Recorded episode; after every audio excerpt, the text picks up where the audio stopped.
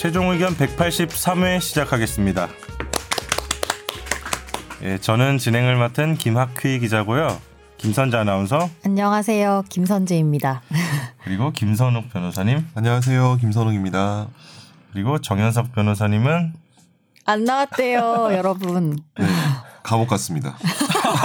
우리 이제 한 명씩 안 나오면은 감옥이야, 무조건. 사식 넣어줘야 되는데. 혐의가 뭔가요? 혐의요?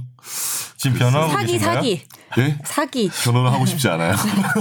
사기? 무슨 사기요? 사기? 네. 어떤 사기? 음, 출연 사기. 출연을 한다고 해놓고, 해놓고 안 안에서 한 죄. SBS에 뭐, 네. 재산상 피해를 줬나요? 정현석 변호사님한테 일절의 연락을 받은 게 없기 때문에 어떤 사이인지 모르겠습니다. 그건 아니잖아. 사기다. 넘어가시죠 그냥. 네. 뭐 별일 없으셨죠? 어쩌다 보니 또 삼김이 모였네요. 네, 섬김의 섬김 시대예요. 김선선, 그쵸. 김학. 그쵸. 네. 예. 7월이에요. 그냥 아. 암울해요. 벌써 예. 반이 풀 지났네요. 6개월이 아. 지나서 좀 암울합니다. 왜 암울해요? 그냥 한 게 없는데 시간이 빨리 가잖아요. 아니, 그 책 준비한다고 하지 않았었어요? 그때? 네. 어 네. 나왔어요? 6월을 그러니까 이제- 목표로 했는데 예, 아. 저의 게으름으로 아. 그 상태 그대로야. 심지어 지난번에 그때 말한 얘기했을? 때 그 상태 이- 이유 그대로여서 제가 열심히 해보려고요. 에세이 집인 거죠? 네, 그렇습니다. 책 제목은 일촌 공개? 아, 일천 공개 아니에요. 그때 그거 정 변호사님이 하신 어? 저는 좀더 멋있는 걸로 지을 겁니다. 멋있는 거? 감성적이고 멋있는 걸로. 아직 제목은 안 정해졌어요? 네, 네. 그대로라니까요, 김 실어머니. 변호사님은 책 쓰신 적 없나요? 없죠. 예. 아. 생각도 없으시고요? 어, 뭐, 제가 그렇게 훌륭한 삶을 살았다 생각하지 않기 때문에. 저도 아. 훌륭해서 쓰는 거 아니에요. 아, 아, 책 출판하는 게 뭐 어렵지 않아요? 근데 요즘에는 독립 출판물도 워낙 많고 음. 돈 내면 할 수 있어요. 그리고. 자기가 쓰고. 돈만 내면 그러니까 돈을 버는 건 다른 문제고 아. 책으로 책을 내는 건 굉장히 쉽게 돼 있다고 해야 되나? 자기가 안 써도 돈만 있으면 할 수 있어. 몇 권이나 찍어요? 그것도 아직 몰라요. 아, 나와야지. 근데 아. 저는 여튼 어 제가 돈 내고 찍는 건 아닙니다. 자유 출판 아니구나. 네. 일촌 공개 좋은데. 네, 일촌 제안해 볼게요. 제안해 볼게요. 아 그런 거 너무 옛날인가? 싸이 시절에. 그러면 오늘 청취자 사연도 좀 있고 네. 바로 들어가 보도록 하겠습니다. 예. 네. 근데 현저히 잡담이 많이 줄어들었는데요. 우리 아. 사전에 좀 한 10분 정도 이야기했던 약간 것 같은데. 정 변호사님이 네. 차지하는 이 지분이 그쵸. 거의 1할에서 9할을 왔다 갔다 하시기 때문에 아, 정 변호사님 컨디션에 따라서 약간 그쵸. 차지하는 포션이 아, 어, 맞아. 매 회차 다르잖아요. 음. 뭔가 지금 너- 너무 빨리 진행되는 것 같아가지고. 어. 뭐 하실 얘기 있어요? 아예 없습니다. 네. 근황이라든가 근황은 어제 술 너무 많이 먹어서 지금 상태가 안 좋습니다. 네. 무슨 술 드셨어요? 어제 그냥 아 뭐지 막걸리, 맥주, 와인, 소주. 다 먹었어요? 예. 죽을 어. 것 같아요. 아, 제가 어 갑자기 이거 안에 들으면 안 되는데. 아니 막 막걸리 하니까 지난 주말에 어 회사 사람들이랑 막걸리를 마셨어요. 네 명이서 저까지. 근데 선 그 중에 제가 두 번째로 선배였어요. 근데 첫 번째로 선배이신 분이 1차를 쐈어요. 음. 근데 2차에서 내가 호기롭게 음. 어. 쏜다고 했는데 너무 고급스러운 막걸리집인 거야. 뭔지 아세요? 요따만큼 음식이 나와요. 어. 술도 좀 비싼 막걸리고. 음. 그래서 막걸리집에서 넷이서 2차에서 24만 원이 나온 거예요. 네 명이서 네. 혹시 어. 막걸리 한 병에 4만 원짜리 나오는 그집 얘기하는 거 아니에요? 그 큰 병 약간 이렇게 큰 병은 약간 플라스틱 병이었는데. 플라스틱 병? 그걸 어. 마시지. 근데 더 너무 억울한 거는 그렇게 돈을 내고 배도 함부로 취하지도 않았어요. 음. 그게 너무 억울했다. 1차보다 더 나온 거 아니에요? 그런 것 같아요. 선배가 좋아하는 것 같았어. 아, 네. 20. 와, 크다. 저는 좋은 선배입니다. 좋은 선배네요. 이제 나이가 들어가면 돈 쓸 일이 많아지죠. 좋은 사람이 되려면 돈을 써야 되죠.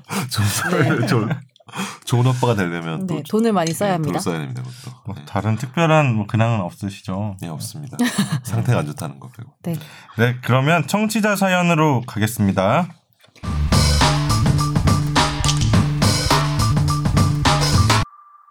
어, 방금 법률공단과 상담하였으나 이해가 가지 않아서 문의드립니다. 도주? 퇴실? 한 세입자의 이야기입니다. 단기 월세 38에 38로 입주를 했고 월세는 선불로 납입일은 어, 21일입니다. 특약사항에 임차인의 대리인, 사용인 반려동물, 기타 사용인의 고의 과실 또는 관리 태만으로 인해서 시설물이 파손되었을 때 그 손해를 배상하여야 한다. 월세를 14일 이상 연체 시 14일 이내에 퇴실함에 동의한다.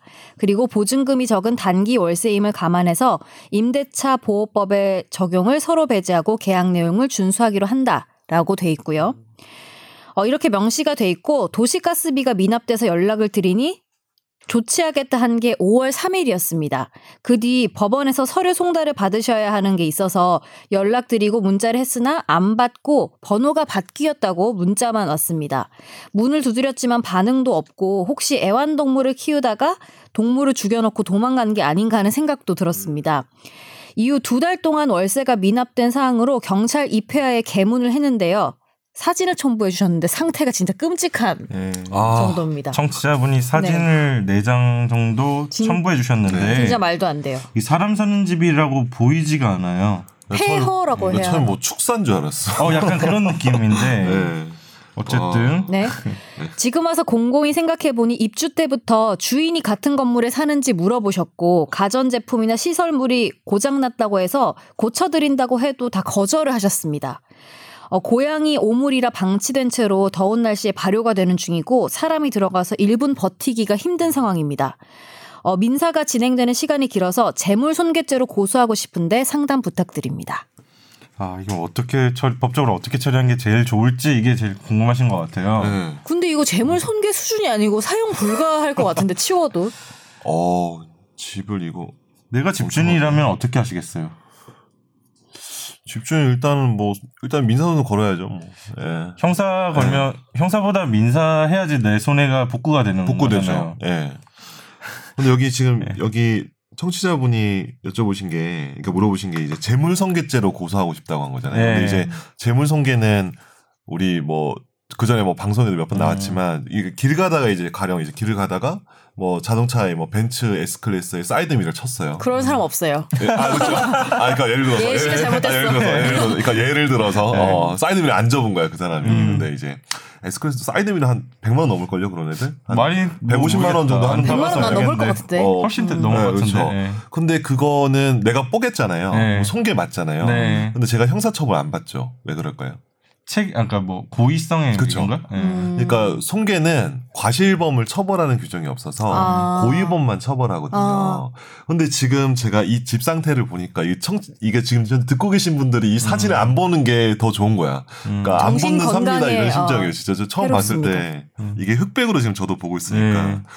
이게 이 상태가 되면은 이 집이 어 집을 고의적으로 손괴시킨 거라밖에 볼 수가 없거든요. 왜냐하면 음. 고양이에 대한 관리 책임을 가지고 있는 사람이 이 오물을 방치하고 간 음. 거잖아요. 고양이는 어디 때?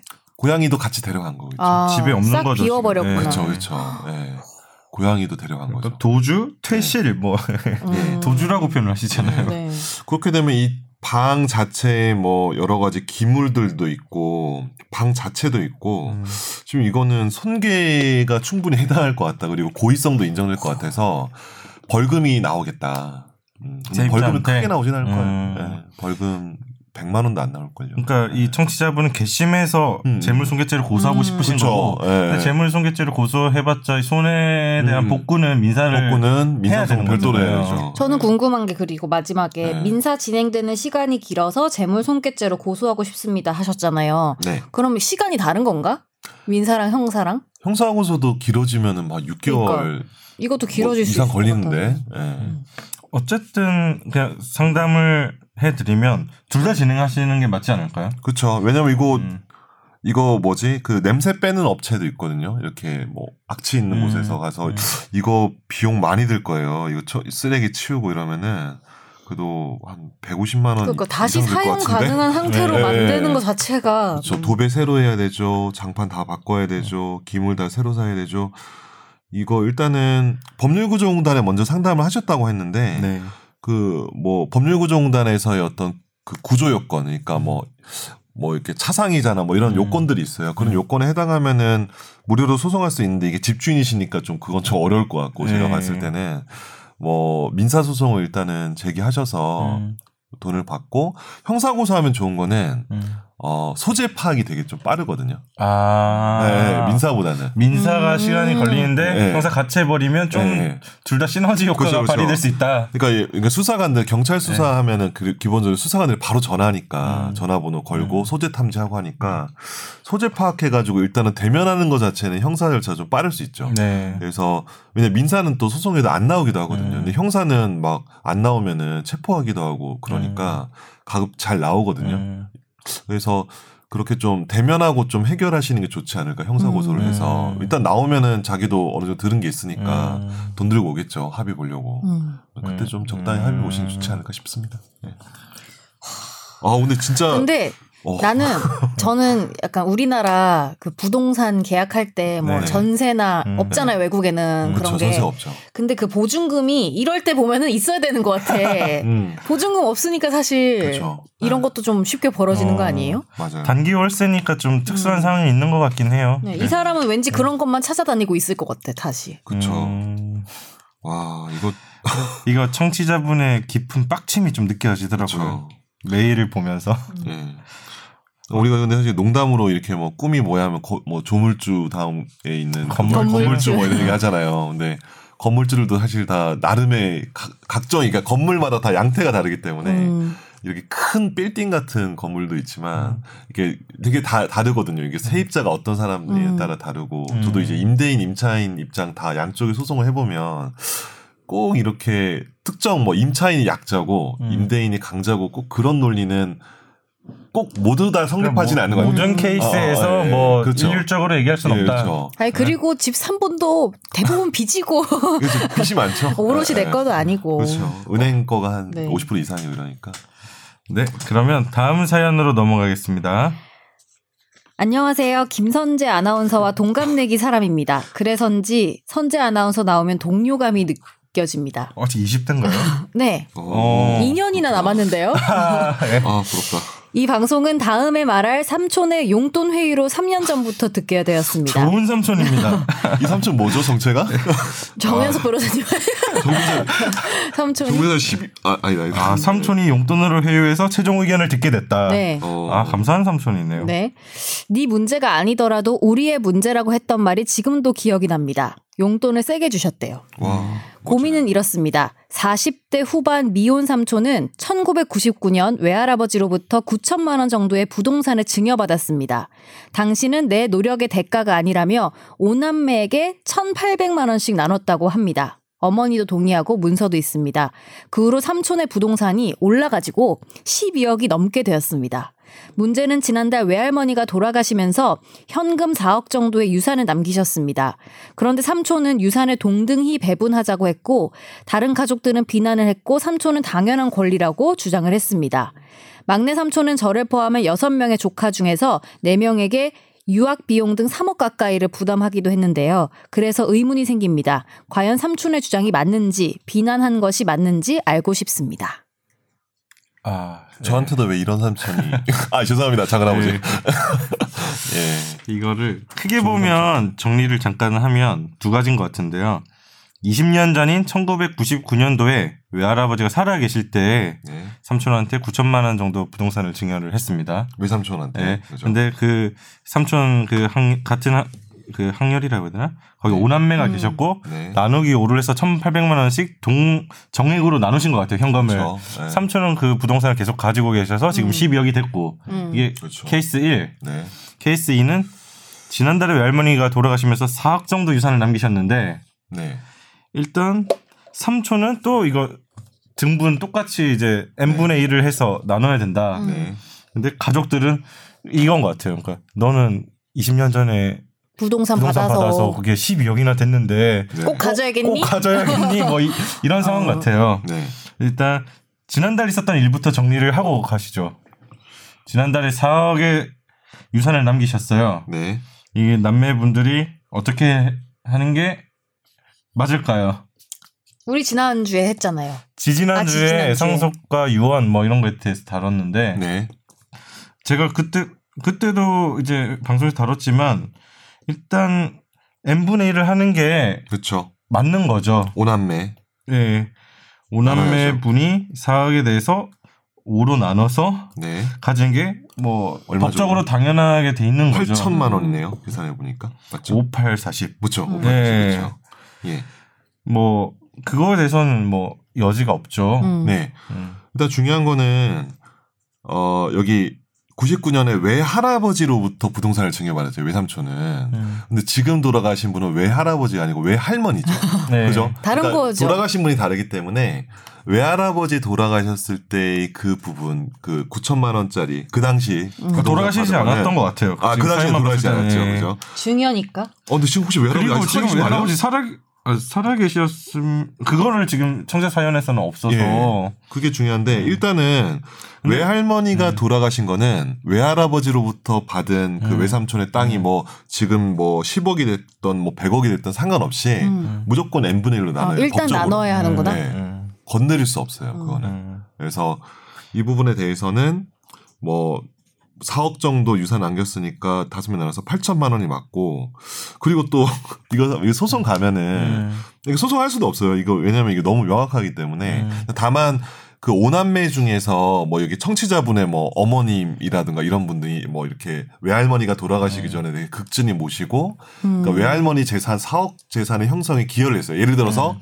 4억 정도 현금 재산이 이제 주식을 팔아서 생긴 재산인데 음. 그 주식을 뭐 사라고 권유를 해가지고 음. 어떤 뭐 주식 관리를 하고 이런 식으로 음. 기여를 했으면 그러면 이제 그분한테 기여분을 인정해주긴 하거든요. 그러니까 음. 원래 상속분보다 음. 좀더 많이 인정을 해줘요. 근데 보니까 뭐 삼촌이 음. 네. 자, 조카들 뭐 유학 비용까지 됐다는 거 봐서 네. 삼촌이 가장 큰 기여를 했을 것 같은 이- 느낌이 드는데. 그렇죠. 이 가족에 네. 기여도 좀 하신 것 같고. 그렇죠. 그래서 이거는 삼촌 말씀이 맞는 것 같은데요. 당연한 권리 8천만 원씩 음. 소위 말하는 그 n분의 1로 하는 거는 음. 맞는 것 같고요. 문제는 12억. 12억. 그러니까 그 당시에는 9천이었는데 지금은 12억이 돼서 다른 사남매가 음. 속이 많이 상하신 그 부동산이 문제인 그렇게 거죠. 추정이 되는 건데 그렇죠. 예. 네. 이건 어떻게 보세요? 근데 제가 봤을 때는 왜 할아버지가 언제 돌아가셨는지를 안 네. 써주셨는데 음. 그걸 좀 알려주시면 저희가 좀 더 자세하게 네네. 대답이 가능할 것 같아요. 네. 왜? 왜 이게 그렇죠? 일단 네. 중요한 거는 외할아버지가 지금 생존에 계시면 이거 외할아버지 생존에 계실 수도 있잖아요. 근데 뉘앙스상 돌아가신 것 같아요. 아, 하긴 네. 40대 후반의 네. 막내 삼촌인데 네.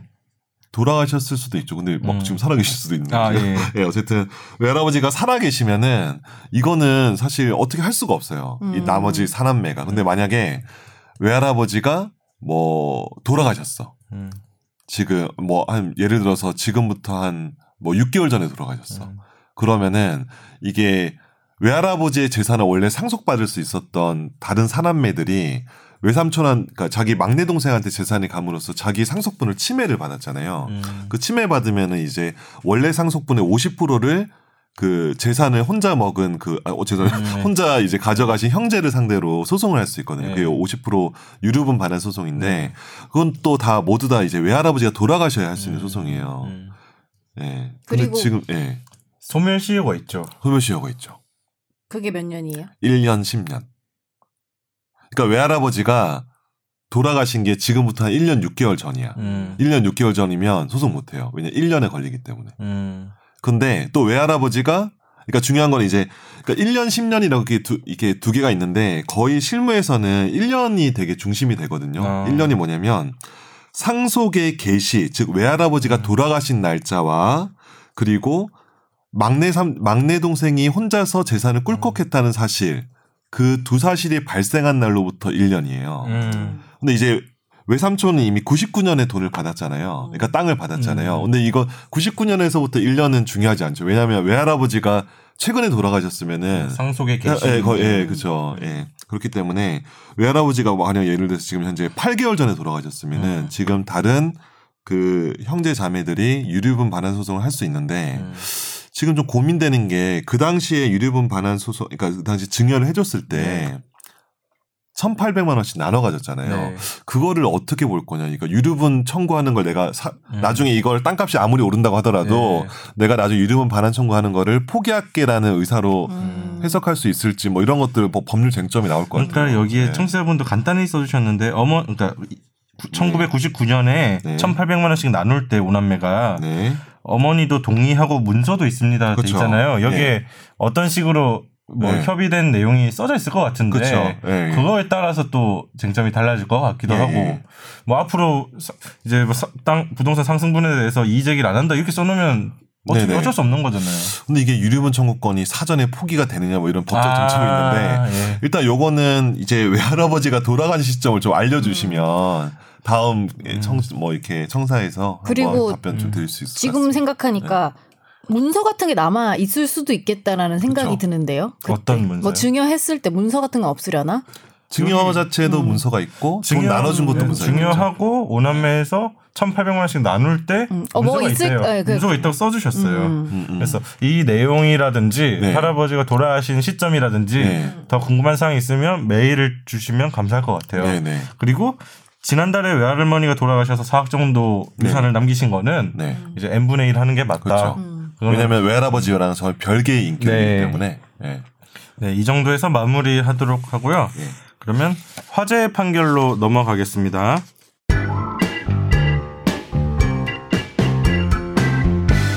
미국 애플사의 상표인 사과 옆에 사과 조각을 포크로 찍어내는 요소를 가미한 상표를 사용하는 건 위법일까요? 형식을 바꿔봤어요.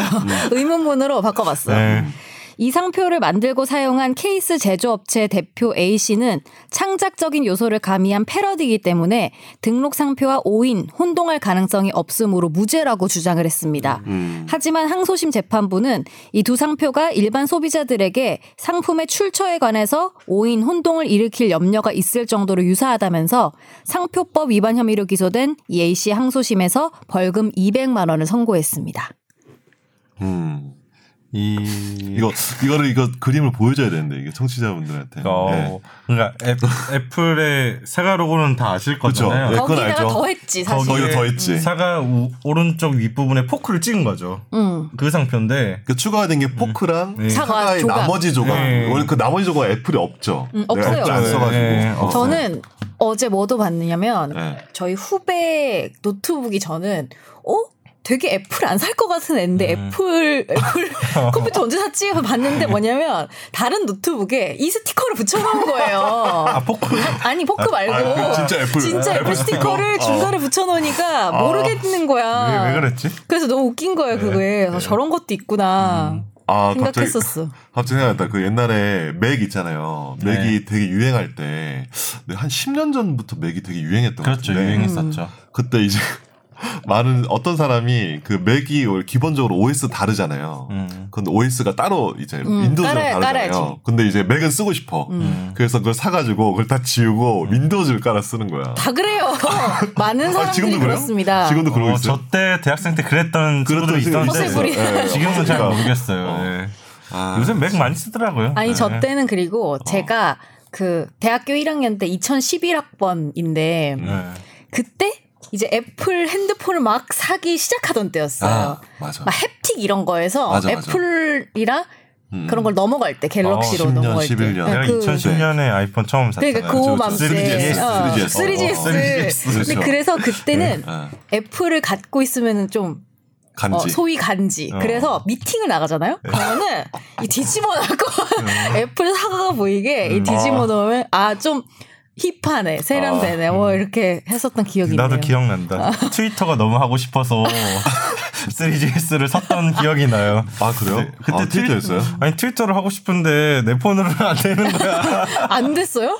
아니 나는 일- 어. 스마트폰을 안 기본적으로 썼으니까 네. 핸드폰이면 안 되지. 스마트폰을 어. 안 쓰고 생애 첫 네. 스마트폰을. 아, 트위터 때문에 한 거구나. 2009년까지는 그냥 일반 폰을 썼거든요. 음. 이게 접는 거 폴더폰. 그때는 사람들이 케이스도 잘 안 씌웠어요. 애플 핸드폰에. 그러니까. 제가 판결로 다시 맞아. 돌아와서 어, 이 어, 네. 어쨌든 200만 원 벌금 받은 이 사업자라고 해- 표현할게요. 이 업자가 네.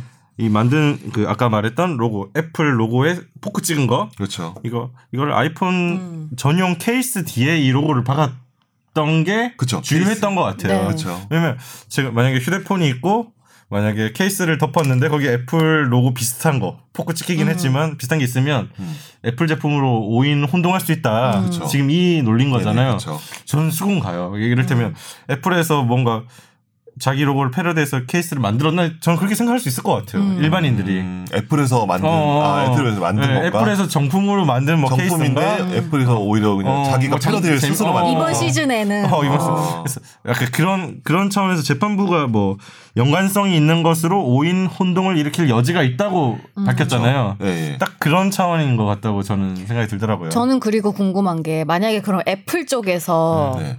별도의 그 네. 뭔가 물어내라 이런 소송을 내도 되는 거죠. 민사적으로 이걸 상표법 갖고 위반으로. 이걸 갖고 음. 그러니까 이게 결국 이제 상표법 위반 그거 우리 옛날 뭐 길 가다 보면 아디다스 뭐 아다다스 뭐 이런 거 있잖아요. 어. 뭐 그런 거 나이키, 있잖아요. 사선 사선 네, 사선이고 막 이런 거. 있잖아요. 예. 근데 이거 이거는 사실은 멀리서 보면은 약간 눈 안 좋은 사람 보면은 아디다스로 볼 수 있잖아요. 음, 충분히. 음. 그러면 결국 등록된 상표랑 아 그 상표인가라고 오인 혼동해서 그 물건을 사게 되면은 음. 원래 아디다스 쪽은 손해를 보는 거죠. 자기 네. 물건 안 팔리니까. 그래서 상표법으로 보호를 해주는 건데 지금 그 아까 지금 뭐 김선재 아나운서가 얘기하신 것처럼 손해배상? 청구할 수 있죠. 아, 이거 손해배상. 아이폰 케이스 판매한 음. 거에 대해서 이제 그 해당하는 부분 때문에 뭐 자기가 얼마나 이렇게 침해를 받았는지를 이렇게 음. 입증하면은 손해배상 할 수 있는데 대개는 잘 안 하죠. 왜냐면 워낙 이렇게 침해하는 사람들이 영세하기 때문에 아, 굳이 이렇게까지는 안 하고 그냥 음. 형사 고소하고 이렇게 많이 끝나죠. 네. 그또 하나 화재 판결 더 준비했는데 네. 약간 비슷한 맥락에 있는 거긴 해요. 네. 예, 한번 보겠습니다. 2013년 팜 히어로 사가라는 게임을 출시한 킹닷컴사는요, 2014년 이듬해 출시된 포레스트 매니아가 자신들의 게임을 표절했다면서 배급사를 상대로 소송을 제기했습니다. 두 게임은 동일한 세 개의 그림을 연결해서 사라지는 만큼 점수를 획득하는 퍼즐 게임인데요. 이 소송을 제기한 팜 히어로 사가는 딸기, 양파, 이런 농작물이 기본 캐릭터고요. 포레스트 매니아는 토끼, 여우같이 숲속에 사는 동물을 기본 캐릭터로 설정을 했습니다. 하지만 두 게임은 히어로 모드의 반짝임이나 특수 캐릭터, 전투 레벨의 방해 규칙 등 단계적으로 진행되는 규칙이나 표현 방식이 유사하다는 평가를 받았는데요. 1심은 부정 경쟁 방지법상 부정 경쟁 행위를 인정했고 게임 서비스 중단과 함께 11억이 넘는 배상을 판결을 했습니다. 다만 이 전개 방식이나 규칙은 아이디어에 불과하다면서 저작권 침해는 인정하지 않았습니다. 하지만 2심은 뒤집혔습니다. 2심은 원고 전부 패소 판결을 했는데요. 최근 대법원은 이 저작권 침해 금지 청구 소송 상고심에서 원고 패소 판결을 한 원심을 깨고 사건을 서울 고등법원으로 돌려보냈습니다. 음. 이게 아까 말씀하셨지만 게임 업계에서 굉장히 화두라고 지금. 어, 지금 난리 났죠, 이거. 이 음. 판결 때문에. 음. 그러니까 네. 한마디로 말하면 뭐죠? 대법원에서는 네. 게임에서 유사한 뭐 그 뭐 흐름이라든지 규칙과 조합 뭐 이런 거를 네. 저작권으로 본 거죠. 예. 그러니까 이게 먼저 말씀드릴 게 우리 아이디어 있잖아요. 아이디어 생각은 저작무 저작권의 보호 대상이 안 돼요. 음. 음. 그러니까 내가 이제 어떤 생각을 가지고 어떤 글을 쓰죠. 글을 쓰면 이제 글을 쓰면 어떤 소설을 쓴다고 하면은 소설의 어떤 뭐 서술의 뭐라 그러지 필체나 분위기나 이런 것들 자체가 하나의 인간의 창작성이 음. 가미되면서 저작물이 되는데 이 아이디어 그러니까 뭐 배열은 이렇게 하고 뭐 음. 그죠 게임 배치는 뭐 여기서 뭐가 튀어나오고 이런 것들은 통상적으로 그냥 아이디어로 봐가지고 음. 그 전에는 저작권 보호 대상이 안 됐거든요. 그러니까 두 개로 나뉘는 거네요. 보기에 비슷한 거랑 음, 음. 내용이 비슷한 거랑 그렇죠, 그렇죠. 다른 거죠. 예, 예. 내용 그러니까 한마디로 어 뭐라고 해야지? 내용? 그러니까 예를 들면 여기 네. 이두 게임에서 네. 그뭐 양파나 이런 네네. 농작물을 베꼈으면 그거는 빼도 박도 못하게? 표절인 거고. 그러니까 그 그죠. 캐릭터 자체가 예를 들어서 그건 캐릭터 자체를 표절인 거고. 베꼈어. 어, 캐릭터를 그건 똑같이 표절. 그러면 저작권 침해죠. 근데 규칙이나 방식은 사실 네. 막 시각적으로 보이는 그렇죠. 건 보이는 게 아니죠. 아니니까 인간의 사상이니까. 원래는 잘 인정을 안 해준다는 그렇죠. 거죠. 그러니까 인간의 사상이고 아직까지 뭔가 이렇게 물질화 물질화돼서 표현이 안 되니까 그건 아이디어고 음. 이거는 저작권으로 보호될 수 없다라고 음. 봤기 때문에 음. 사실 우리서 유명한 게임 뭐 하나 나오면 굉장히 아류 게임 많이 나오지 않았어요. 우리 그렇죠. 저도 어릴 때 보면 음. 비슷한 게임 쭉 나왔던 것 그렇죠, 같아요. 그렇죠. 네. 그래서 게임 업계에서는 이미 그렇게 자기가 선도해서 뭔가 만들어내도 아류 게임이 나오는 거에 대해서 건드릴 수 없는 것과 거의 불문율처럼 됐고 음. 그러다 보니까 이제 서로 소송이나 이런 것들이 없었는데 음. 요 게임을 지금 보니까 팜 히어로 사가가 이제 국내 게임 사고 음. 보니까 이 포레스트 매니아는 이제 홍콩 홍콩의 제 그러니까 여기 중국의 어떤 그 표절 시비. 음. 근데 이건 제가 안 해봤지만 그림 보면은 너무 비슷해요. 어, 약간 제. 개인적인 감상은 그냥 같은 게임이라고 멀리서 보여주면은 음. 생각할 정도로 비슷한데 분위기가. 게임 진행되는 걸 캡처한 사진들을 저희가 음. 봤을 때는 네. 거의 유사, 그러니까 유사해 보이긴 해요. 지- 제가 직접 그 게임을 안 해봤으면 모르겠지만 화면 배열이나 이런 것도 너무 네네, 비슷하긴 한데. 그러니까 지금 1심과 대법원이 지금 완전 다르는 거잖아요. 그러니까 그쵸. 1심, 2심, 3심이 다 달라졌는데 네. 보면 아까 김 변호사님 설명해 주셨지만 1심에서는 게임의 전개 방식, 규칙 등은 아이디어에 불과해 저작권법에 의한 보호를 받을 수 없다. 그렇죠. 음. 이거였고 네. 대법원에서는 네. 그, 어, 창작적인 표현 방식을 그대로 포함하고 있으므로 네. 양두 게임물은 실질적으로 유사하다고 볼 수 있다. 음. 네, 네. 저작권법 침해한 걸로 본 거죠. 네. 그렇죠. 이게 근데 저는 아직 도 좀 까리 까리한 표현이 좀 그런데 약간 까리하네. 애매한 것 같아요. 그러니까 아리까리. 예. 1심에서도 어느 정도 고민을 해가지고 네. 저 게임의 전개 방식 규칙 등을 어, 디까지를 아이디어로 보고 어디까지를 음. 맞아. 네. 저작권 저작물로 예. 보이지. 예, 예. 저는 그리고 이거 하면서 생각난 게 예능도 하나 생기면은 진짜 비슷한 거 많이 생기잖아요. 어, 예를. 들면 뭐 육아 예능 옛날에 나왔을 때 다 비슷한 거 생기고 근데 그렇죠. 그런 것도 음. 사실 이런 삼심에 따르면은 다 걸릴 수 있는 근데- 여지가 있잖아요. 어, 그거 내가 지금 그 판결 찾아왔어. 음. 아그 진짜? 실제로 리얼리티 방송 프로그램에서 방송 포맷을 베낀 사건이 있었는데 음. 그게 대법원에서 저작권이 씨. 인정이 안 됐어요. 우리 2년 회사, 전에. 우리 회사예요? 아, 그거 어, 잠깐 어? 어디 방송이지? 확인하시고 좀 얘기해 주실래요? 아, 뭐 A 방송, B 방송이 네, 있어. 예. 알겠습니다. 어, 아, 아, 일단 넘어갑시다. 어, 아, 어, 어, 어. 인정이 아, 안 왜요? 됐다고요? 이게 결과는 소개해 주세요. 그러니까 이게 뭐냐면 이제 리얼리티 프로그램에서 서로 이렇게 뭐 이렇게 짝을 맺는 프로그램 있잖아요. 누가 누구 좋아하고 이런 것들 프로그램이었는데 그런 방송의 어떤 그 컨셉 있죠. 네. 포맷이나 이런 것들이 저작물로서 보호받을 수 있냐 이게 실제로 음. 문제가 됐는데 보호받을 수는 있다. 근데 이게 음. 하나의 창작성, 음. 창작성을 가져가지고 이게 아 이게 누가 봐도 이게 하나의 독창적으로 되고 음. 보호받을 가치가 있어야지 음. 저작물로서 인정이 되는데 음. 그 사건에서는 그 포맷 그 정도 포맷만으로는 음. 창작성이 인정될 수 없다. 아니 음. 누구라도 음. 그 정도 뭐 이렇게 남녀 결혼 정령이 나와서 특정 공간에 가둬놓고 어떤 뭐 소품이나 이런 거 음. 있고 이런 배열이나 이런 것들은 독창성이 없다고 보고 음. 저작물 인정 안 했거든요. 음. 그래서 소송에서 이제 음. 패소를 한 사건이 있죠. 음. 그럼 뭐 일반 대중들이 봤을 때 완전 뺏겼네 이런 느낌이 그쵸, 그쵸. 들어야지. 음. 그렇죠, 그렇죠. 음. 예. 뺏겼다는 것도 중요하지만. 네.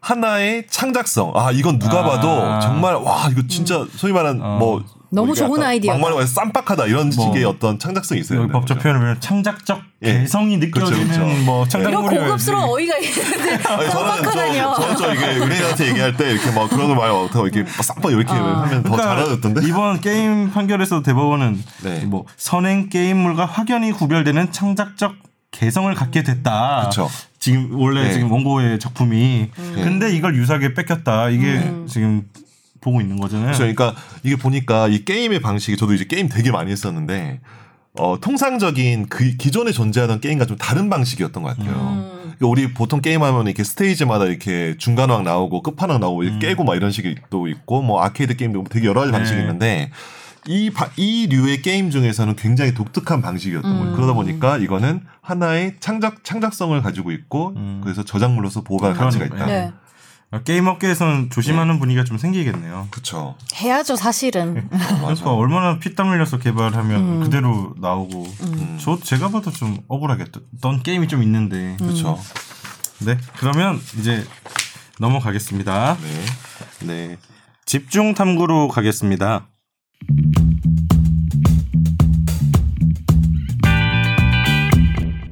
네 이번 주 집중 탐구는 어 약간 이혼에 대해서 좀 이야기를 나눠보려고 하는데요. 이혼 전문 변호사시잖아요.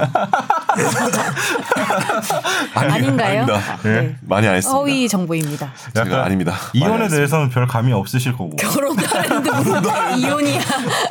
저도 약간 아, 직뭐 저는 아직입니다. 아직 아직이요? 잠깐, 뭐지? 신혼이니까 아니 아직 근데 신혼이니까. 오히려 근데 그런 네. 생각은 들어요. 이렇게 결혼을 아직 안 했으니까 요즘에는 정말 믿을 사람 하나 없고 이런 시대에 막 규칙 같은 거 써서 결혼하는 사람도 있잖아요. 막 건강 검진도 철저하게 하고. 음. 그 혹시나- 같아. 근데, 근데 혹시나 네. 있을 여지가 있으니까 사실 그거는 헤어짐을 전제하지 않고는 사실은 좀 하기 힘든 행동이잖아요. 그러니까 음. 공부를 해볼 필요가 있다 나는. 아, 이런 걸 미리 알아두고 머릿속에 집어넣을 필요가 있다. 그러니까 이혼을 왜 집중 탐구로 가져왔느냐? 그 음. 제가 지난주에 뭐 법조 관련된 뉴스 쭉 보다가 네. 이제 송혜교 송중기 커플이 이혼하는 소식이 뭐 뉴스가 막 났잖아요. 그렇죠. 근데 제가 뭐 그 이혼이야 뭐 하는 이혼 절차를 밟는 거야 본인의 의사고 그런데 제가 좀 특이하고 제가 몰랐던 부분이 좀막 있어서 이혼 관련 네네. 저 이혼에 평소에 관심이 없으니까 없, 없으신 것 같아요. 예. 네, 뭐 발표. 이제 공식 발표는 이제 송중기 측에서 이제 처음에 이제 법무부를 통해서 입장이 공식 입장이 나왔는데 네. 송중기 씨 측에서 이혼 조정 절차를 진행하게 됐다고 발표를 했어요. 그래서 네. 어 제가 처음에 이혼 조정 절차? 왜 조정 절차를 택했을까? 뭐 이런 의문이 드는 거예요. 다들 그러니까, 그게 음. 궁금. 근데 조정이 뭐죠? 하- 했던 것 같아요. 네, 왜 조정이지? 뭐 이럴 때면 이혼에 대해서 크게 뭐 합의 이혼, 뭐 재판 이혼, 뭐이 정도 음. 대충 알고 알죠. 있는 건데. 알죠. 그래서 저도 막 법을 찾아보게 됐거든요. 음. 그래서 네. 민법에서 근데 말도 되게 어렵고 음. 이혼해서 실무에서 어떻게 되는지 김 변호사님이 전문이시니까 한번 아니고 이거 여러 쟁점들을 건을 말씀해 주셨으면 좋겠다. 뭐 이런 건데 이혼 전문 아닙니다. 다른 거 더 잘하는 거 많아요. 이혼 네. 이혼 뭐 예, 이혼을 해보셨던 거니까 네, 저요? 이혼 사건을 해본 거죠. 네, 이혼 사건을 기자 해보셨는데 그렇게 말해도 됩니까? 어디가 정확하게 이혼. 사건을 예, 이혼 사건을 해보셨으니까 네. 그래서 김 변호사님이 일단 우리 민법상에서 네. 이혼에 대해서 어떻게 뭐 나누고 있는지 방법론적으로 네. 뭐 간략하게 좀 설명을 좀 부탁드릴게요. 네. 뭐 어떻게 간략하게? 예. 방법이 네. 전 아무거나 고를 수 있는 건가요? 어, 상대방의 의사에 따라서 고를 아, 수 있죠. 네. 네. 상대방이 어, 이게 이혼을 할 때 아, 나 이제 헤어져야겠다 하면은 먼저 이렇게 생각해야 될 게 상대방도 이혼에 동의할까를 먼저 음. 이렇게 확인을 해야 돼요. 아 그게 1번이에요? 그 1번이죠. 아. 그러니까 상대방의 바람핀 사람이 누굴까는 일단은 뭐 나중에 생각하는 거고. 아, 예. 뭐 책임이 누가 있냐 어, 뭐 떠나서 일단은 떠나서 상대방의 네. 의사를 일단 그렇죠. 예. 그게 1단계군요. 그렇죠. 왜냐하면 누가 책임이 있는지 여기도 이제 음. 송중기도 송중기 씨 쪽도 그러잖아요. 뭐 잘잘못을 떠나서 뭐 이런 얘기도 나오잖아요. 음. 서로 간에 뭐 이런 것처럼 누군가에게는 뭔가 책임이 있을 수 있죠. 누군지 음. 모르겠어요. 그 사건도. 음. 근데 누가 책임이 있든 간에 상대방이 내가 이제 이혼을 하고 싶어. 음. 어쨌든 내가 잘, 내가 이- 잘못을 했건 아니면 상대편이 잘못을 했건 간에 이혼하겠다고 마음을 먹으면 상대편도 이혼에 동의할까? 이거를 음. 먼저 알아봐야 되죠. 음. 음. 네. 이혼에 동의를 했어. 음. 이혼에 동의를 했는데 이제 또 어? 보니까 아이가 있네? 네. 그럼 아이가 있으면 뭐가 문제가 되죠? 양육권이 문제가 양육권, 되겠죠. 친권이 음. 문제가 되죠. 음. 그 양육권, 친권은 자는 누구로 할 거냐? 음. 이게 또 두 번째가 나오죠. 근데 저는 사실은 아이가 있으면은 재산 분할은 양육권, 친권보다 더 나중 문제를 생각하는데 그래서 이제 그러면 세 번째가 아이가 없는 분은 바로 가겠죠. 이제 네. 재산 분할을 가는 거죠. 음. 네. 서로 간에 결혼 중에 형성된 재산을 어떻게 나눌 거냐에 대해서 음. 합의 근데 이제 거기까지도 합의가 됐어. 그리고 나중에 또 이제 이혼하게 되면은 네. 이제 아이를 안 키우는 사람은 그걸 주잖아요. 양육비를 네. 주잖아요. 네. 양육비를 주고 이제 면접 교섭이라고 하죠. 음. 아이를 안 키운 사람은 상대편한테 이제 한 달에 두 번 뭐 토요일 날뭐 9시부터 6시까지 이런 식으로 해서 면접 교섭 음. 얼마나 만, 애를 만날 거냐. 음. 서로는 안 만나도 되죠. 그죠? 예. 근데 면접 교섭 할 거냐. 이거에 대해서 동의가 되면은 음. 그때 이제 손잡고 협의 이혼을 할 수가 있어요. 음. 아, 뭐 지금 말씀하셨던 어. 모든 부분이 어. 부부 간의 소통으로 어. 끝났어. 합의가 되면 예. 네. 근데 이 이게 합의가 되기가 너무 힘들어. 음. 예. 이상적인 절차이군요. 네, 이거 보세요.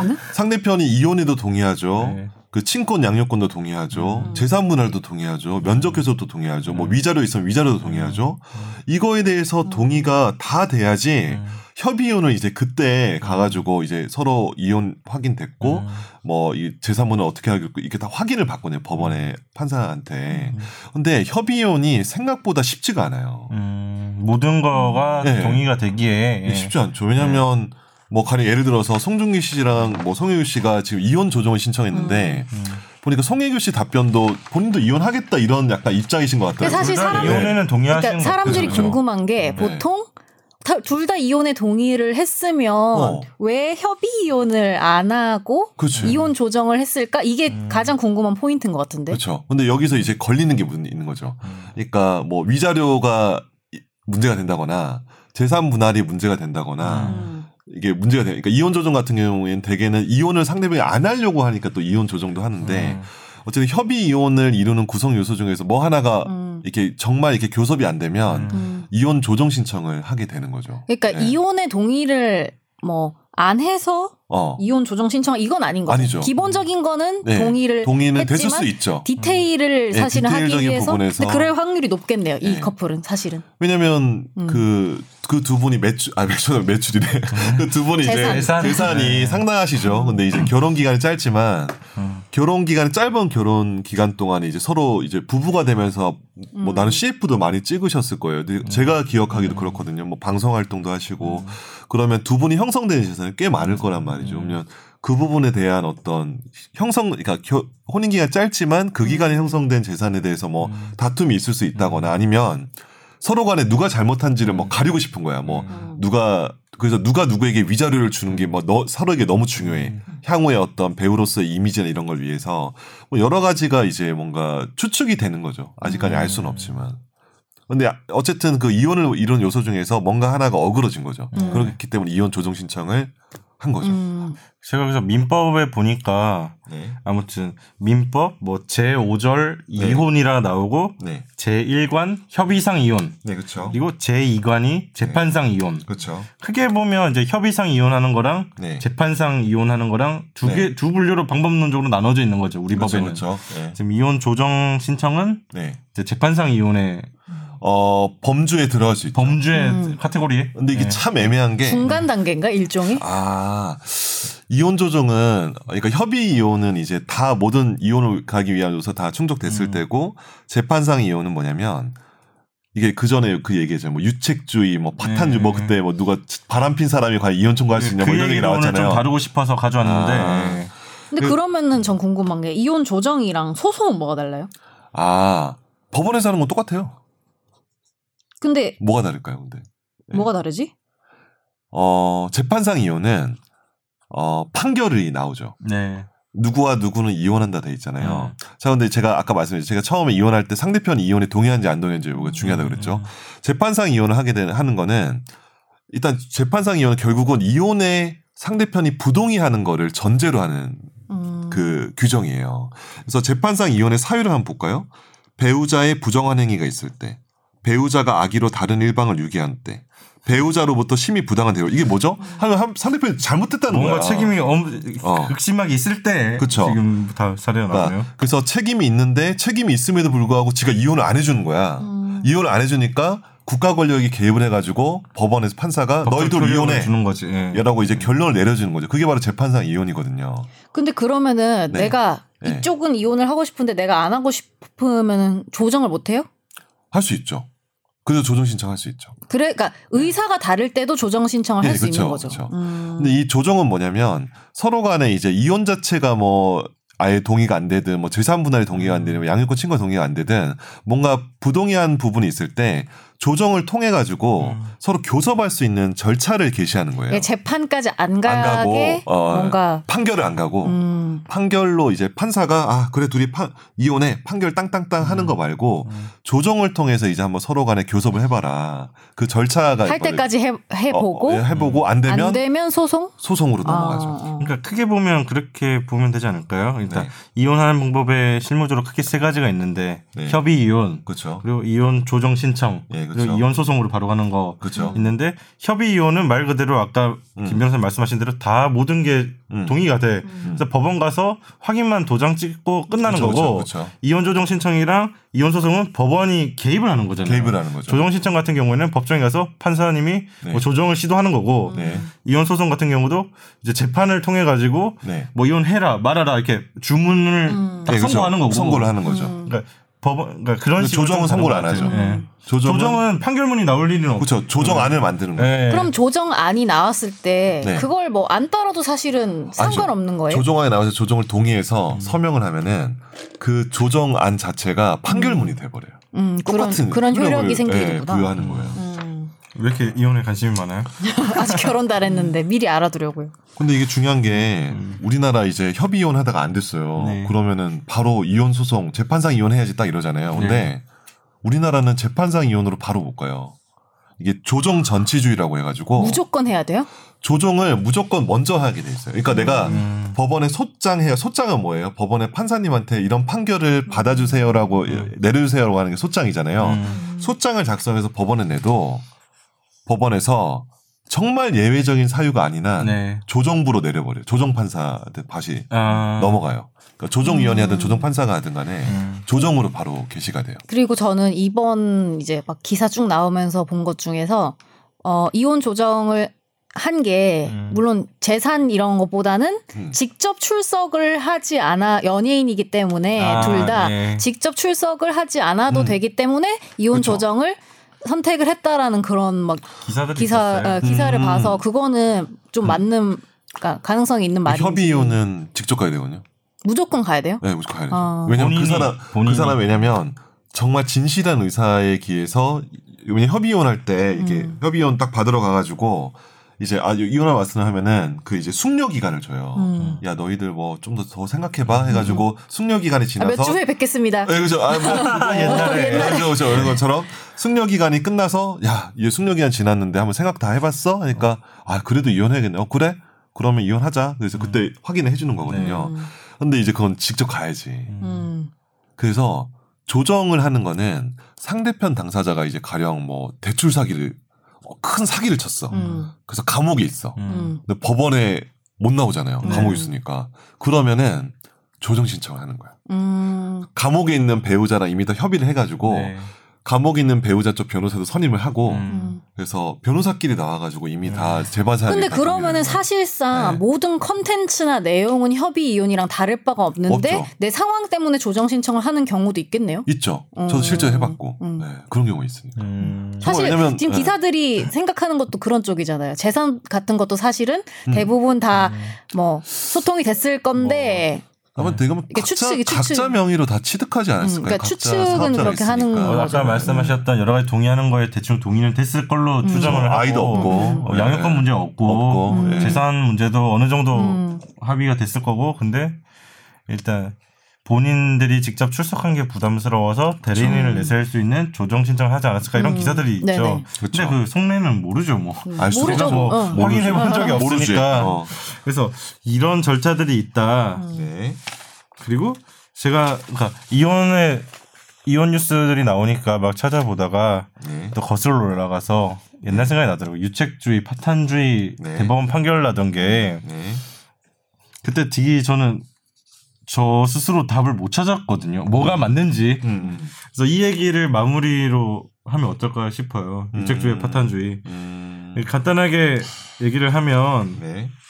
최근에 홍상수 감독이랑 김민희 아, 커플 제일 있잖아요. 명확한 네, 케이스 네. 네, 그 케이스인데 케이스가 많네 보니까. 네, 그죠. 저기 각종 최, 케이스가. 최모 회장님도 있죠. 저는 홍상수 감독 1심 판결 났을 때 유책주의 파탄주의를 한번 다루고 싶었는데 이게 홍상수 감독이 어쨌든 현 처에게 이혼 소송을 한 거죠. 그렇죠. 이혼하자. 음. 그 결과적으로는 이혼이 안 된 거죠. 패소했죠. 응. 이혼이. 이혼 자체가 패소했죠. 그러면은 이혼 못 하는 거죠. 못 하죠. 국가에서 이혼 안 시켜주는 거죠. 그 저는 사실은 이 케이스와 별개로 좀 신기하다고 생각했던 게 커플은 네. 연애할 때는 그 아니 마- 사람 어. 마음이라는 게 시기가 똑같이 일치하지가. 않잖아요. 네. 이별의 시기가. 네. 근데 내가 물론 도의적인 책임감을 갖고 얘가 마음을 정리할 때까지 기다려줄 수 있겠지. 네. 하지만 사실 내가 먼저 통보하면은 사실 이별인 그치, 거잖아요. 뭐 이별이죠. 근데 네.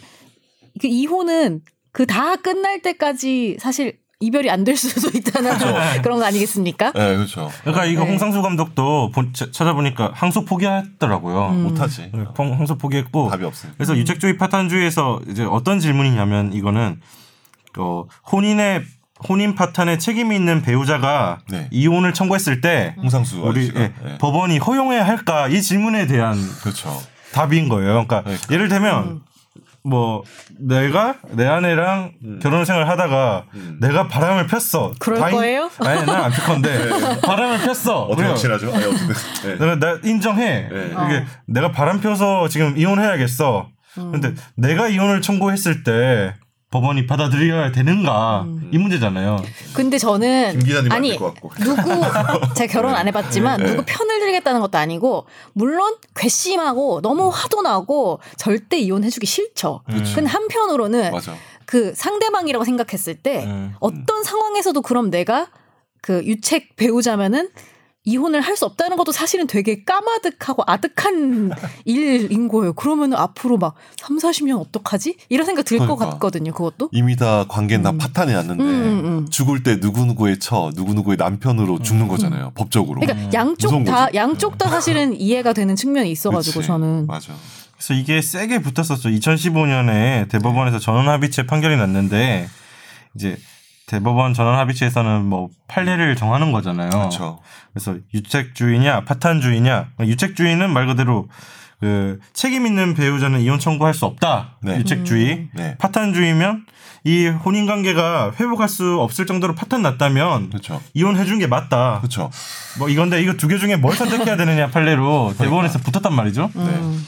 그때 결과를 보면 어 7대 6으로 가까스로 유책주의가 유지됐어요. 아, 2015년에. 어렵다. 절대. 그러니까 대법원의 대법관님들도 고민이 상당히 됐고 그렇지. 쌍방의 네. 의사가 격돌했던 음. 거죠. 그렇죠. 당시 대법원장이 양승태 전 대법원장이십니다. 음.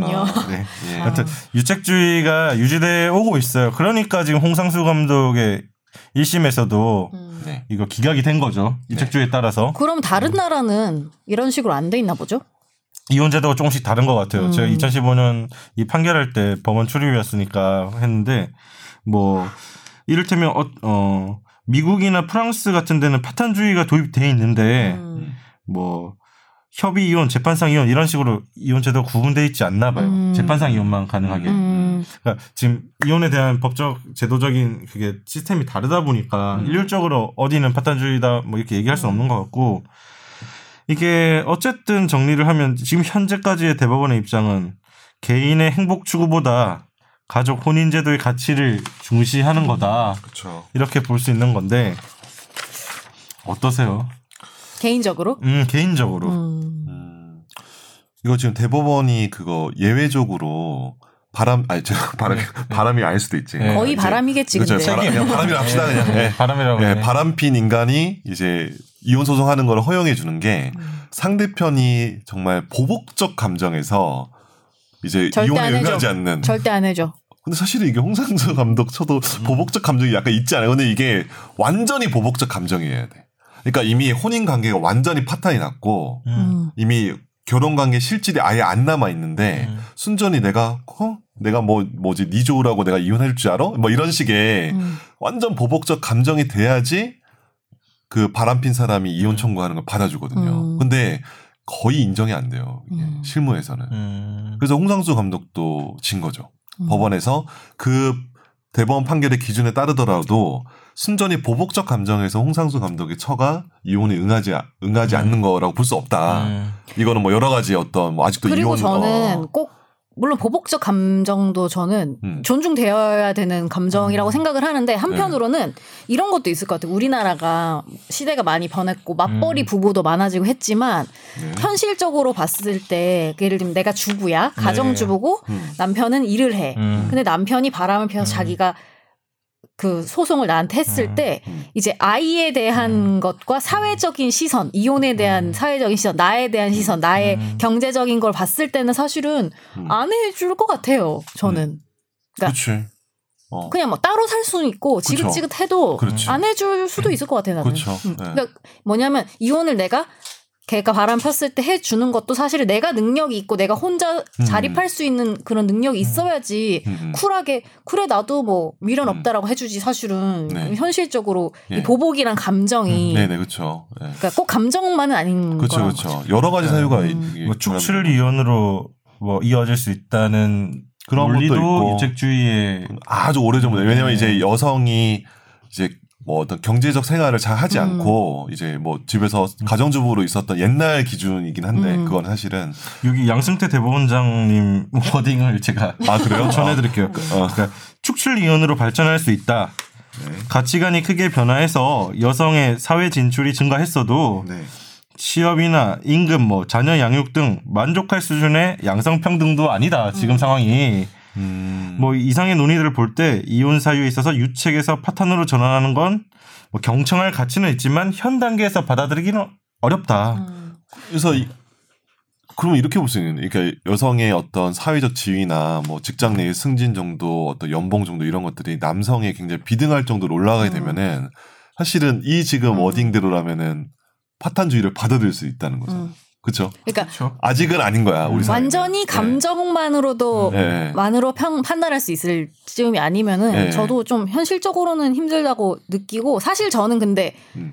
파탄에 동의하는 편이에요. 그러니까 저는 네, 저는. 그래요 어, 사실은. 저- 나도 이 주제를. 가져온 게 개인적으로 어떤 생각을 가지고 어. 싶, 계신지 좀 궁금해서. 그러니까 저는 만약에 파탄주의다. 저는 파탄주의 사실은 네. 그러니까 이거 충분히 공감을 하고 하는데 저는 제 멘탈이 힘들어서 이혼을 해줄 것 같아요. 아. 그냥 새롭게 시작하고 싶어서. 오히려 본인이 더 왜냐하면 이게 내가 보복 감정을 안고 음. 약간 종교 너무 종교인 같긴 한데 용서라기보다는 그냥 끊고 다시 시작을 하는 게 나도 그러니까 상대가 바람을 음. 피웠든 간에 나도 내 멘탈에도 좋다라고 저는 생각을 하는 건데 제 말은 이건 제가 직장 여성이고 애도 없어서 생각하는 걸 수도 있다고 저는 음. 생각을 사람마다 다를 네. 수 있어요. 음. 하고 그리고 저는 사실 제일 좋은 거는 바람 피우지 말고 제대로 정리를 하고 연애를 해야지 사실은 그러니까 그렇죠 민법에서 중혼도 어. 금지하고 있잖아요. 왜 바람을 피우고 이혼을 하려고 하냐 이 말이에요 그거는 바람을 필 때는 그게 걸릴 거라고 생각을 아무도 안 하기 때문에. 아, 아니, 그 진짜로. 나는 정말 뭐 그거 자체가 때. 최소한 네. 10년, 20년 같이 살았던 사람한테 어떤 네. 최소한의 예의를 지키기 위해서 네. 그런 감정이 생겨도 어 네. 그냥 사귀는 단계까지는 안 가고 이혼을 하고 사귀어야지. 아유 또 그때 아이가 또 눈에 밟히는 거지. 근데 그런 사람이면 사실 바람도 안 피우겠죠. 바람도 안 폈겠죠. 바람 네. 펴. 김 너무 변호사님은. 어떤 입장이세요? 유책주의랑 파탄주의 중에? 근데 이제 우리나라 우리나라 대법원이 공식적으로 유책주의를 취하고 있긴 하지만 그 이혼 소송 하다가 이미 음. 그 상대편이 아 그래 이혼하자 이렇게 많이 그러니까 처음에는 이혼에 응하지 않다가 이혼 소송하면서 이렇게 막막 서로 간에 오가다 보면은 오만정이 떨어져요. 감정이 떨어져서. 나중에는 나중에 법정에서 피고도 이혼에 동의합니다 이러면서 아. 피고 포기, 쪽에서 포기. 오히려 위자료 청구도 이혼 음. 소송 그러니까 반소라고 하죠 counterattack을 음. 이혼한다 뭐 위자료 청구랑 재산분할 같이 이렇게 음. 맞받아치기도 해요 처음에는 이혼 응하지 않다가 아, 하다가 그런 그러니까 케이스가 많아요. 있죠. 이혼 해주는데 돈은 받을 거다 이렇게. 그렇죠 되는 아? 그래 그건 돈은 아. 받아야겠다 왜냐면 책임 있는 사람이 그렇죠. 돈을 더 많이 줘야 되는. 거는 위자료도 받아야지 위자료 같은 거는 어. 위자료 근데 위자료 생각보다 많이 인정 안 되는 거 아세요? 어 몰라요. 위자료- 어느 정도 돼요? 통 제가 위자료 3천만 원이 제일 많이 받아온 건데 아, 실제 하셨던 사건 사건, 중에 사건 중에서 진짜 막 상대편이 막 바람, 위자료가 어, 바람 아. 피고 때리고 막 이러는데 우리 회사의 다른 변호사님은 이제 피고 쪽에서 위자료 한 5천만 원 받은 케이스가 있긴 음. 하지만 위자료 5천만 원까지 가려면 되게 길이 멀어요. 음. 음. 그러니까 어지간하게 막 심하게 막뭐 뭐 뭐 시어머니를 뭐 학대를 했다 뭐 이런 식으로 뭐 음. 가족 학대하고 뭐 바람 피고 뭐 이 정도가 막 결합되지 않는 한 위자료 잘 5천만 원 잘. 어, 나도 위자료는 몰랐고 저도 사실은 파탄주의 입장인데 네. 음. 파탄 나, 나 이제 파탄주의야. 그러니까 나라면 어. 나라면 혼인 관계가 파탄 날 상황이 명백하다면 이혼을 시켜주는 게 맞다고 생각을 하는데요. 음. 저도 그게 맞는 근데 거 왜냐면 그 대신 어, 약간 안전장치는 마련해야 되지 않을까. 재산- 아까 말씀하셨던 네. 위자료 위자료랑 거액을. 올리든지 어. 그렇지. 뭐 책임 있는 예, 책임이 있는 사람이 걸맞는 음. 책임을 어, 져야지. 책임을 져야지. 음, 저도 그렇게 생각해요. 그런 생각. 뭐 유축 그러니까 그래서 저는 파탄주의 입장이긴 한데 음. 안전장치를 좀 강하게 해놓을 음. 필요가 있지 않을까. 음. 겨- 그러니까 저는 약간 위자료뿐만 아니라 위자료 근데 아직까지는 재산 분할에 비해서 되게 소액이거든요. 음. 왜냐면 뭐 서울에 있는 뭐 아파트에도 뭐 5억 넘는 아파트 엄청 많잖아요. 근데 5억 아 2억 5천이죠. 반반 나누면.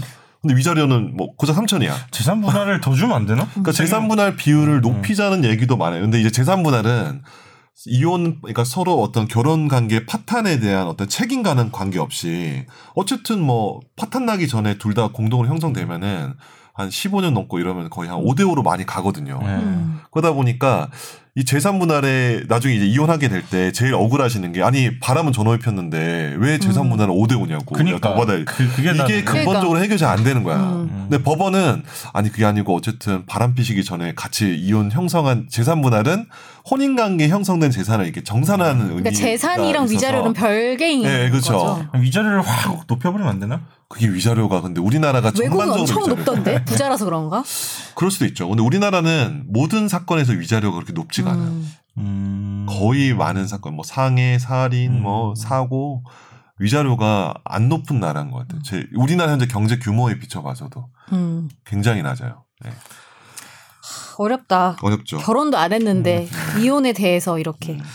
그래서 저는 통, 이를테면 홍상수 감독이 음. 1심에서 기각하고 혹시 대법원까지 가면 또 논의하나 이런 아. 상상도 했었는데 아, 일단 항소는 포기를 한다고 했고. 음. 통상적으로 뭐 이제 이- 저도 이야기를 들어보니까 이제 대법원 전원 합의체에서 판례를 세우면 뭐 보통 뭐 10년은 음. 유지되는 게 경향성이 있다면서요. 이게 몇 년이었죠? 2015 년. 아, 15, 얼마 안 됐네. 네, 2015년에 유책주의를 가까스로 유지했는데 7대 6이었죠? 저는 체면이잖아. 저는 그리고 마지막으로 좀 궁금한 게 음. 그 만약에 이게 홍상수 감독처럼 그럼 이혼을 안 하는 걸로 나왔어. 나도 포기했어. 그래도 되게 근원적인 질문인데 그래도 계속 연애를 해도 되나요? 그러니까 아, 이혼이 안 되는 걸로 아, 나왔잖아. 근데 네. 계속 바람을 피워도 되나요? 이거 안 되죠. 그러니까 간통은 없어졌잖아요. 네. 위헌 받아서 음. 간통죄 형법적 책임은 없는데 음. 이 둘의 그 만남은 해도 되나 싶어서. 불법행위죠. 그 홍상수 처의 민법 처- 민법상의 그렇죠. 민법상의. 불법행위라서 손해배상을 해줘야 되고 이 정도면은 요새 근데 생각외로 우리나라 위자료가 되게 짠 나라 중에 하나인데 음. 그런 혼인 중에 있는 사람이 부정한 행위를 하잖아요. 그러면 음. 그 바람 핀 두 사람 상대로 소송할 수 위자료 청구할 수 네. 있거든요. 근데 생각외로 위자료 많이 인정해줘요. 그때 저 기억나는데 간통죄 폐지하면서 위자료를 높이겠다고 음. 법원에서 선언을 음. 했었어요. 그렇죠, 그렇죠. 네. 예. 그러면은 만약에 지금 사실 이제는 소, 이혼 안 하는 걸로 음. 그 어떤 시점에서 음. 결정이 됐잖아요. 음. 그럼 계속 손해배상액을 쌓는 거예요? 그렇죠. 쌓는 거죠. 계속 쌓는 거야 그러면 계속 연애를 하면 손해배상의 어떤 그러니까 동거 기간 동안에 계속 손해배상액이 어떤 기간도 보거든요. 그러니까 앞으로 네. 10년 더 연애를 하면은 계속 늘어나는 거네 그럼 근데 이제 소멸시효 지나기 전에 이제 3년 소멸시효 지나기 전에 소송을 매번 3년 단위로 소송을 하면 되네요. 그렇죠. 3년 내에 아, 소송해야죠. 그런 방법이 있구나. 그러니까 그 여기 홍상수 저기 음. 상대방 누구죠?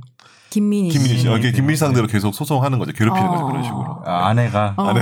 할수 있죠. 아, 그런 방법이. 있군요. 근데 음. 자기가 이혼을 하지 않는데 혼인 관계 유지하는데 자기 남편의 그 상간녀라고 할게요 그냥 음. 어제 상간녀 종지명지 음. 상간녀를 상대로 소송하게 되면은 이혼하면서 상간녀 상대로 소송하는 거랑 이혼 안 하면서 상간녀 소송하는 거랑 위자료가 달라요. 그러니까 위자료가 나, 낮아. 음. 아, 그러니까 왜냐면 혼인 관계 어. 파탄 안 났잖아. 아, 오. 파탄이 안 났잖아. 정도 아, 오히려. 근데 혼인 관계가 파탄이 났어. 그래서 예. 내가 네. 홍상수 상대로 나 그래 나도 이혼할게. 그러면서 근데 너 바람핀 너 너희 둘 한번 음. 손해배상 당해봐라 이렇게 하는 거랑 음. 지금 내가 그래 나 이혼 못해. 근데 너 김민희 너는 이제 소송 당해봐 이렇게 하는 거라 위자료 역서 달라. 아. 후자가 더 낮아. 아. 하지만 장기 기간으로 봤을 때는 근데 문제는 3년씩 뭐냐면 문제는 뭐냐면 이 않을까? 홍상수 처에 대한 어떤 감정이 엄청 상처. 왜냐면 이게 거의 그냥 같이 사는 거잖아요 지금은. 음. 그렇죠. 네. 그렇죠. 현재 네. 그렇게 알려져 있죠. 네네. 네. 그 정도면은 위자료 역수가 꽤 높죠. 음. 이게 어떤 다- 단편적인 만남이 아니고 간헐적인 만남이 아니고 음. 거의 하시는 그냥 사실혼 사실혼 관계처럼 이렇게 된 거 된 거니까. 그러니까 저도 이혼, 그러니까 송중기, 송혜교 커플로 시작해서 이혼에 대해서 막 음. 민법을 찾아보기 시작하면서 좀 관심이 막 증폭됐었는데, 음. 이, 그러니까 혼인 관계나 이혼에 대해서 민법에서 좀 생각보다 디테일하게 좀 많이 네. 뭐 나와 있는 것 같아요. 음, 뭐 재밌어요. 네. 민법 810조에 막 배우자 있는 자는 다시 혼인하지 못한다. 막 중혼이. 중혼 금지. 중혼 뭐. 금지지. 뭐 어. 여러 가지를 상당히 혼인 관계에 대해서 많이 민법에서 규정해 놓고 있는 것 그렇죠. 같고 네. 그 중에 아 이렇게 세세하게 해놨구나. 그렇죠. 예. 재밌어서 주제를 가져왔는데 왜냐면 그럼- 많은 사람들이 혼인을 하니까. 이제 정리하는 차원에서 그러면 김 변호사님이 사건도 해보셨으니까 네. 이혼 이혼을 하려는 뭐 커플 부부들이 네. 뭐 이혼 잘하는 법이라고 해야 되나? 어떤 마음가짐으로 어, 일단 뭐 그, 런 걸 좀 설명해 주셔서 정리하면 아, 어떨까요? 예, 뭐 네. 절차대 오시면 되고요. 아, 저- 제가. 뭐 여- 네. 옛날에 가정법원 출입하고 할 때도 네. 판사님들이 그런 얘기 하시더라고요. 이혼하려는 부부들 보면 대부분이 쌍방 과실이 쌍방 책임이 있다. 기본적으로 거의 그런 관점으로 음, 보시죠. 네. 뭐 판사님들은 그런 관점을 가지고 계시더라고요. 맞아요. 예. 그러면서 둘 다 뭐 자기 잘못 인정하고 뭐 음. 쌍방 책임이 있다는 걸 인정하는 거에서 시작을 해야 된다는 그쵸. 이야기들 많이 하셨어요. 그렇죠, 맞아요. 예.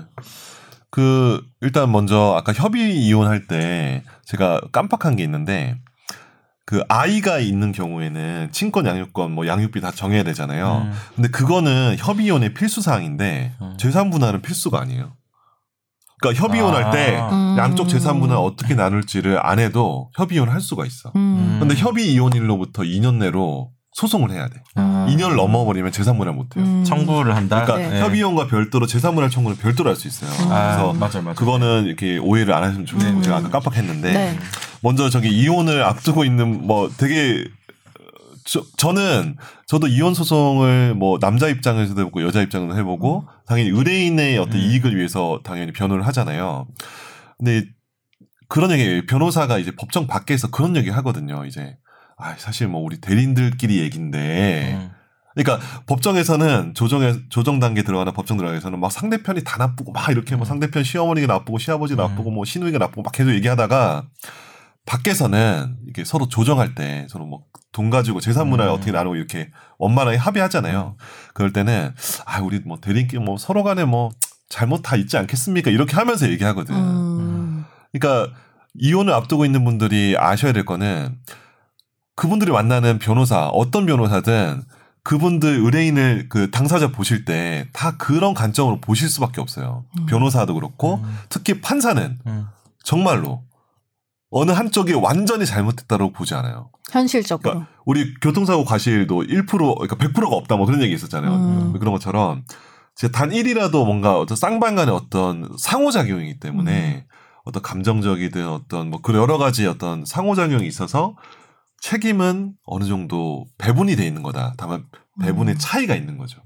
그렇기 때문에 이혼을 앞두고 있는 분들은 어 약간 상대편의 관점에서도 자기 사건을 바라보시고 이혼을 대 근데 이게 진짜 힘들어요. 왜냐면 이혼을. 근데 그게 되게 힘들어. 이혼은 정말 정말 이성적인 판단 아니거든. 음. 그게 정말 감정적인 판단이 훨씬 더 많이 작용하는 거기 때문에 그 판단을 못 해요. 근데 그 이혼 소송 하면서 변호사나 판사님들 하는 이런 제안들이 있을 거예요. 근데 그것들이 자기가 귀에 안 들어오더라도 그거를 좀 유심히 들어주시면 좋지 않을까. 음. 그래야지 나중에 상처가 덜 가. 그리고 알아는 놔야지 나도 네. 또 이성적으로 나한테 네. 이득이 어, 최대한 그쵸. 되는 네. 전략을 세울 수 있으니까. 그렇죠, 그렇죠. 아 왜냐면 아 이미 이혼하는 건 이미 정해. 그러니까, 그러니까 나는 이건 거야. 나는 근데 사실 바람 폈지 않았다고 주장하는데 이미 다 알아. 바람 폈더라고. 판사도록 하는데 음. 그거 주장해봤자 뭐예요? 그러면 이제 그때 인정하고 위자료 깎을 생각이랑 재산 분할 좀 적게 줘. 아 이거 이런 얘기 해주면 안 되니까 음. 그런 고민을 해야지. 계속해서 어떤 자기가 생각하는 거에 매몰돼 가지고 화나 이런 화가 거. 화가 나 있는 상태에서 이혼을 하게 되면은 나중에 이혼하고 나서 이제 면접 교섭 하잖아요. 아이가 있으면 네. 되게 안 좋아요. 아이한테도 안 좋고 음. 특히 그러면 이혼하고 나서 그 부부가 관계가 어떠냐에 따라서 아이가 성장이 달라져요. 음. 이혼하고 나서 아이가 그러니까 부부가 면접 교섭에서 만나죠. 한 달에 두 번씩 만나죠. 근데 그때 막 좀 약간 그때 나중에 세월이 지나서 한 몇 개월 나중에 웃으면서 차도 마시기도 하고 이러잖아요. 음. 그러면 아이가 훨씬 더 안정돼요. 음. 근데 면접 교섭할 때도 막 그때도 뭐 악다구니 쓰고 이러잖아요. 사실 부부가 네. 싸우는 모습을 애초에 네. 보며 네. 잘하는 것 자체가 네. 그렇죠. 네. 그래서 그런 것들을 좀 생각하시고, 그러니까 타인의 관점에서 자기 사건을 바라보는 거를 좀 의- 약간이라도 의식하시고 사건을 대해야지 아이와 본인 그리고 상대방 모두에게 상처가 덜 된다. 음. 근데 그게 아, 너무 길었는데 제가 이제 이혼 소송하면서 제일 아쉬운 게 그런 거였어요. 그리고 음. 저는 약간 이혼에 대한 시각도 많이 바뀌어야 된다고 생각해요. 예를 들면은 막 소송을 소송이라는 게 사실 우리나라에서 법으로 음. 할수 있게 정해 놓은 건데 네. 이혼 소송을 하면은 뭐 내가 잘못이 있든 없든 간에 되게 안 좋은 시선으로 본다거나 음. 내지 꼭 그렇지 않더라도 아 웬만하면 살지 아. 이런 저는 이런 말 좀 안 했으면 좋겠어요. 음. 못 사니까 이혼을 그치. 하겠죠. 그러니까. 근데 어. 웬만하면 살지 이러면서 음. 좀 불쌍하게 보거나 음. 좀 이상하게 보거나 이러지 음. 않았으면 좋겠고 그리고 그쵸. 네. 무슨 이혼을 열 번 한 것도 아니고. 한 번 하는 게 내 실수일 수도 있지만 물론 그렇죠. 뭐 실수가. 아닐 수도 있고 음, 뭐, 어, 선택인 거죠. 어, 근원적으로 뭐 음. 다른 문제가 있을 수도 있는데 그거를 마치 되게. 낙인같이 어, 어. 어, 하는 게 좀 없어져야지 제 생각에는 저 점점 이제 네. 그런 문화가 확산되고 이런 있죠. 제도도 네. 좀잘 적용이 될 것 같아 본래 음, 취지에 막. 맞아요. 네, 오늘 뭐 이혼의 모든 것 이런 느낌으로 좀 해보고 싶었는데 네.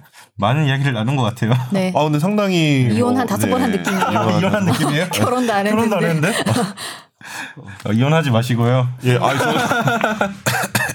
예, 네. 뭐, 예. 그러면 오늘 방송은 여기서 뭐 마치도록 하겠습니다. 예, 다음 주에 정 변호사님이 오시려나 모르겠네요. 출소 예정이라고. 예, 출소 예정이라서. 예, 출소 하실라나?